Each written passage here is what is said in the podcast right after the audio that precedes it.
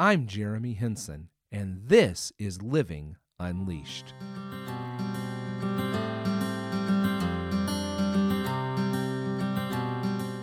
Welcome back. I am Jeremy, and this is episode 75 of the Living Unleashed podcast. I'm so glad that you've joined us.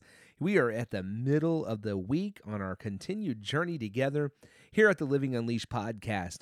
We are intentionally shaping our lives so that we can live the passionate life that God created us to live, a life that is defined by hope, filled with joy, marked by peace, and a life that walks in freedom. In short, we want to live the abundant life that Jesus promises. We've been on a journey talking about passion. Last week we talked about passion for God. This week we're talking about how our passion for God and God's passion for us affects our relationships. In other words, how it affects our passion for others. I want to read you a passage of scripture. It comes out of Deuteronomy chapter 6. I'm going to read to you verses 4 through 9. Uh, it's actually a, a, por- a, portion here of a larger section uh, that would be verses 1 through 25. Uh, but we're just going to read these few verses here. Hear, O Israel, the Lord our God, the Lord is one. Love the Lord your God with all your heart, and with all your soul, and with all your strength. These commandments that I give you today are to be on your hearts. Impress them on your children. Talk about them when you sit at home and when you walk along the road, when you lie down and when you get up. Tie them as symbols on your hands and bind them on your foreheads. Write them on the doorframes of your houses and on your gates. For my wife Christy and I, our prayer for our children is that they will grow up to be passionate lovers of God.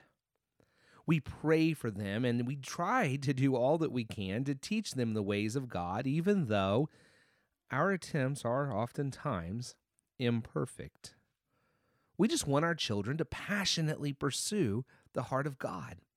We want them to join God on his mission. We want them to be Jesus followers. Now, the writer of Deuteronomy encourages us to impress the ways of God upon the hearts of our children. I mean, it says that we are to talk about God's ways when we are at home or when we're on the road, even to the point of hanging them on our door frames. I just want just think about that for a minute. Whether we are at home with our children or running around town doing errands or we are on a trip, we are to be teaching our children the ways of God. Our homes are to be such environments that express the passion of God and that express passion for God that our kids are going to pick up on this.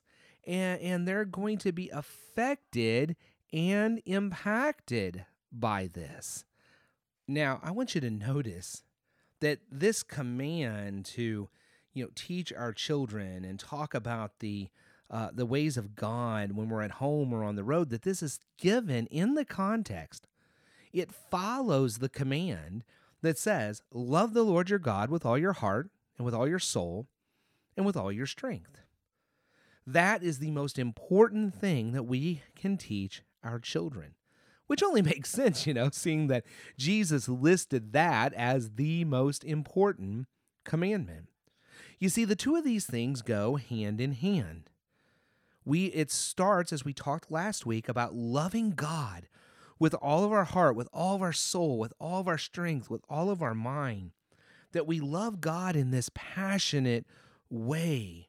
And as we are loving God, we are going to teach our children.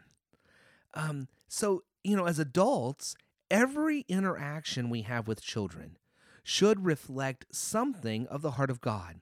That, that I mean, that goes whether it is my own kids or other kids that I have interaction with.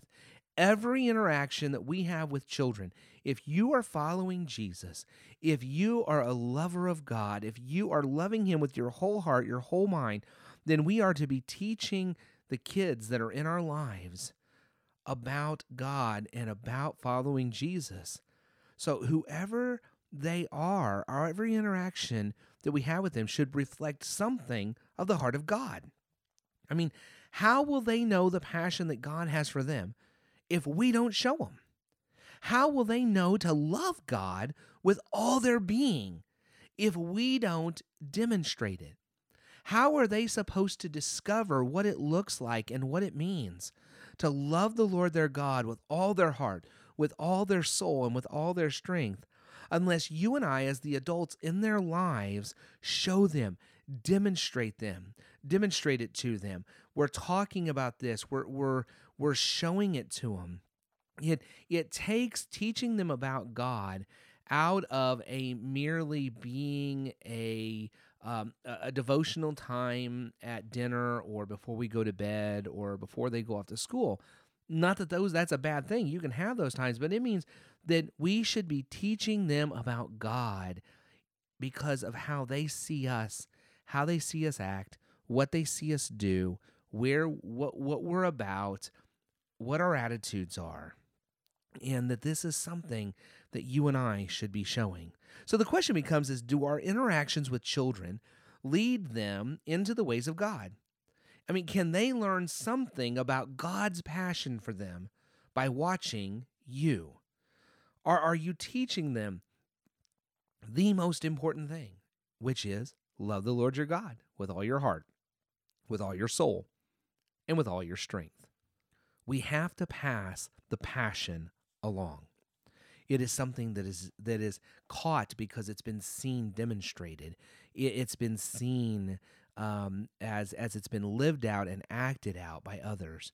And we are given that task here in Deuteronomy to do that for our children and the kids that are in our lives. So I'm really going to encourage you in your relationships with kids.